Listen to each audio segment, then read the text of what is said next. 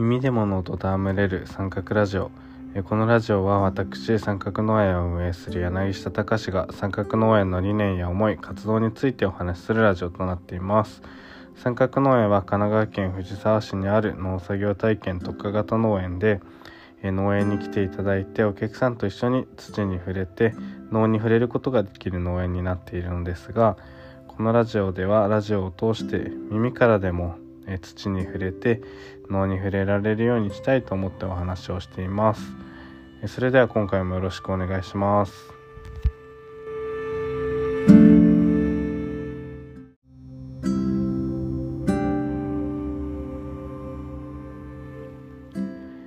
はい今回は第21回目になります、えー、前回第20回では見えない作り手というテーマで三角農園が、えー、作ったり売ったりする上で大事にしていることについて、えー、お話しさせていただきました、え今回第21回では、え今日が5月の31日になるのですが、え5月の振り返りというのを行って、え三角農園が5月にしてきたことを、えここで、え共有していきたいと思います、えまず、まあ、三角農園がしている活動っていうのはまず農園の中でしていることは、えー、畑の管理っていうのとあと農作業体験の提供、まあ、2つあって、まあ、何が違うかって畑の管理は僕が1人でやったりとかメンバーとやったりとかっていうのと農作業体験の提供っていうのはお客さんが来て一緒にやるっていうのでえっとまあここではどちらかというと畑の管理の部分どのように畑を作ってきているかっていうところをお話ししたいと思います。で農園の中でやることはその2つって言ったんですけど農園の外ではまあちょっと今回のお話とは関係ないですが広報活動で、まあ、いろんな人にお話をしに行ってこういう活動やってるんですって言ったりとか、まあ、いろんな個人とか、えー、団体とかに、えー、農園に遊びに来てくださいって連絡したりとかあとポスターを貼りに地域の、えー、施設だったり、えー、商店さんだったりを回ったりとか、まあ、などなどいろいろやってるんですけど、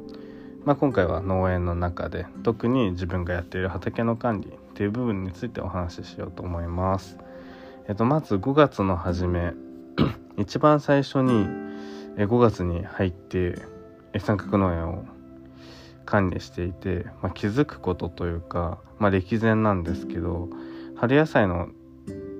収穫がほとんどできなかった5月のスタートでした。えっと、小松菜水菜かぶルッコラとか、まあ、春に取れそうな葉物だったり、まあ、株は根菜になりますけどっていうのをパラパラまいてはいたんですけど、まあ、ほとんど生育することがなくて収穫に至ったものはほとんどなく雑草に負けてしまったりとか雑草は別に生えてもいないのにほとんど育たなかったりとかっていうので収穫ができなくて5月どうしようかな全然取れる野菜がないなっていうスタートでした。えっと、春野菜の種っていうのは、まあ、5月中に、まあ、実は最後の方にまた巻き直した部分はあるんですが、まあ、5月の初旬ではまた巻き直すことはしなくて、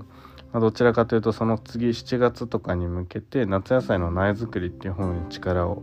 入れていました。じゃあ春野菜が取れなくて最初の方に何が取れ始めたか。え何でしのいでたかっていうとスナップエンドウと絹さやがすごく取れ始めてで初期はそのスナップエンドウと絹さやがかなり活躍してくれてお客さんにはそれを持って帰ってもらったりとかあとはベビーリーフレタスだったり普段草っていう、まあ、普段草ってほうれん草に似てる、まあ、ほうれん草よりちょっと庶民的な感じの、えっと、葉野菜なんですけど、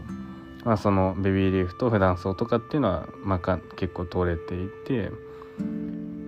であと自生しているミントだったりとかあとニンニクの芽っていうのを取れ始めましたね。5月の初旬に。でそういうのをお客さんと一緒に収穫したりとかっていうので、まあ、畑として収穫できるものを5月の初旬はそんな感じでした。で5月の中旬頃までにかけてえー、まあほとんど同じでキヌサやスナップエンドっていうのは5月の中旬ぐらいにピークを迎えて何でピークを判断してるかっていうとまあお花の咲いてる量とかですよね。スナップエンドウもキヌサヤもお花が咲いてから実がついてくるのでお花がまだまだ咲いているしかつ枯れた部分もかなり多くてで枯れた部分には実がついてくるので実もすごく多いしまだお花も咲いていることからこの後ももう2週間ぐらいは取れそうだなみたいな感じそれらがすごくピークを迎えてたのが5月の中旬ぐらいで中旬から下旬まあ中旬頃にニンニクの芽っていうのはすごくピークを迎えていてで中旬から下旬にかけて、まあ、今ですよねスナップエンドウとキヌサヤは急に激に気温が上がってきたので、まあ、その2つはちょっと枯れ始めましたと。でスナップエンドもキヌサヤもここ1週間ぐらいはもう花が咲いていないのでキヌサヤはほとんどおしまいでスナップエンドウは今実がついてる分が最後って感じですね。でそら豆も取れ始めて、まあ、豆もあそこまで量はないので今週来てくれるお客さんでおしまいかなってぐらいな感じです。でベビーリーフレタスは少しずつ大きくなってきていてちょっとずつお客さんに出せているのと普段草も普段草も相変わらず元気にしてくれているので普段草もお客さんに出せています。で5月下旬に入ってじゃがいもとあとニンニクが少しずつ取れ始めててまだそれぞれえっとまあ本当は6月上旬から半ばにかけて旬を迎えると思うのでちょっと早めではあるんですがじゃがいももにんにくも葉の部分が枯れ始めると収穫にできるので、まあ、収穫できる部分は収穫して、まあ、お芋掘りお客さんと一緒にやったりとかして、まあ、ほんの少しですけど持って帰ってもらうっていうことができています。で収穫できる野菜は5月上旬中旬下旬そんな感じででまいてる種っていうのは、まあ、本当に春野菜がほとんど取れなくて葉物は一回もうまいても育たないから、まあ、苦しいだけなので一回やめようと思ってまくのはやめて夏野菜の準備をしました。で夏野菜何まいたかっていうと苗育苗をしているんですけど苗を育てることを育苗と言いますが、えー、ミニトマト、えー、ナス。えナスも一応3種類、まあ、4種類か、えー、ワセシンクロナスっていう、まあ、いわゆる普通の、まあ、やや小さめのナスと、えー、白ナス水ナスカモナス。でピーマン系が、えー、緑のピーマン白ピーマン黒ピーマン万願寺唐辛子っていうししとうみたいなものを巻いたのとあと売り系がきゅうりとあと白ゴーヤを巻いてます。でトマトピーマンナスきゅうり第1弾は畑に育った苗を植え付けることが一応できてで第2弾の種をまいてまた育苗しています。で苗畑に植え付けた分は三角農園としては初めての苗を育てて畑に植え付けるっていう作業をやったんですが今のところまだ順調とは言えない感じで、まあ、今後ちょっと見守っていこうかなって感じです。で第2弾の育苗も始めていて、まあ、それもゆっくりちょっと育ってるかなぐらいな感じで。で、まあ、夏野菜は基本的にはやっぱり生育が難しいので育苗することが多いですが、ま、ちょっと今から育苗だとちょっともう間に合わなかったりするのでえオクラだったり、まあ、ウリ科系の強そうなものだったりは直巻きをしていってえー、苗を育てるのではなくて畑にまくっていう作業をこれからやっていこうと思っています。であと夏野菜ってそういった火砕類ってその実がなるものトマトとかナスとかキュウリとかゴーヤとか実がなるものが主力なんですが一応夏にも育つって言われてる葉野菜があって空心菜モロヘイヤあと三角農園に今もいる普段草とかが暑さにまだ強いので、まあ、あとハーブ系だとシソとかバジルとかも育ちますけどなので、えっと、空心菜はもうすでに植え付けが第1弾終わ第1弾第2弾と終わっていてであとモロヘイヤとモロヘイヤは種を実はまいたんですが育たなかったのでまた第2弾巻こうと思っています。であとごめんなさいつるむらさきっていうえっとつが伸びてきてそのつるが食べれる、まあ、ちょっとモロヘイヤみたいな感じで粘り気のあるすごい美味しい野菜なんですけど、まあ、それもこれから巻いていこうと思っています。はい、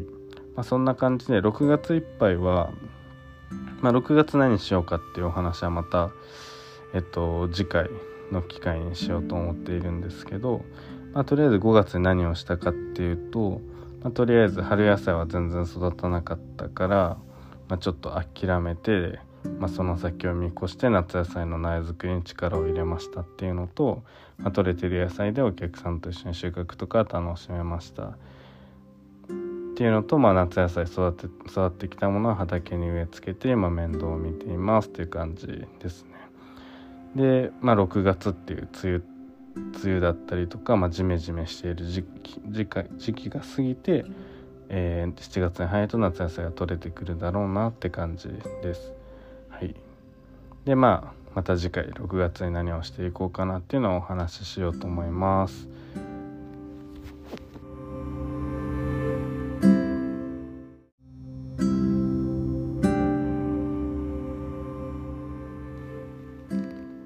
はい第21回今回もありがとうございました、えー、今回は5月の振り返りということで5月にやったこと、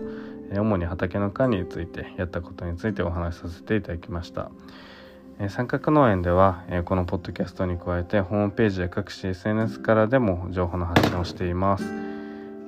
えー、各種 SNS としましては Twitter、Instagram、YouTube、えー、ブログのノートなどからでも情報を発信しているほか、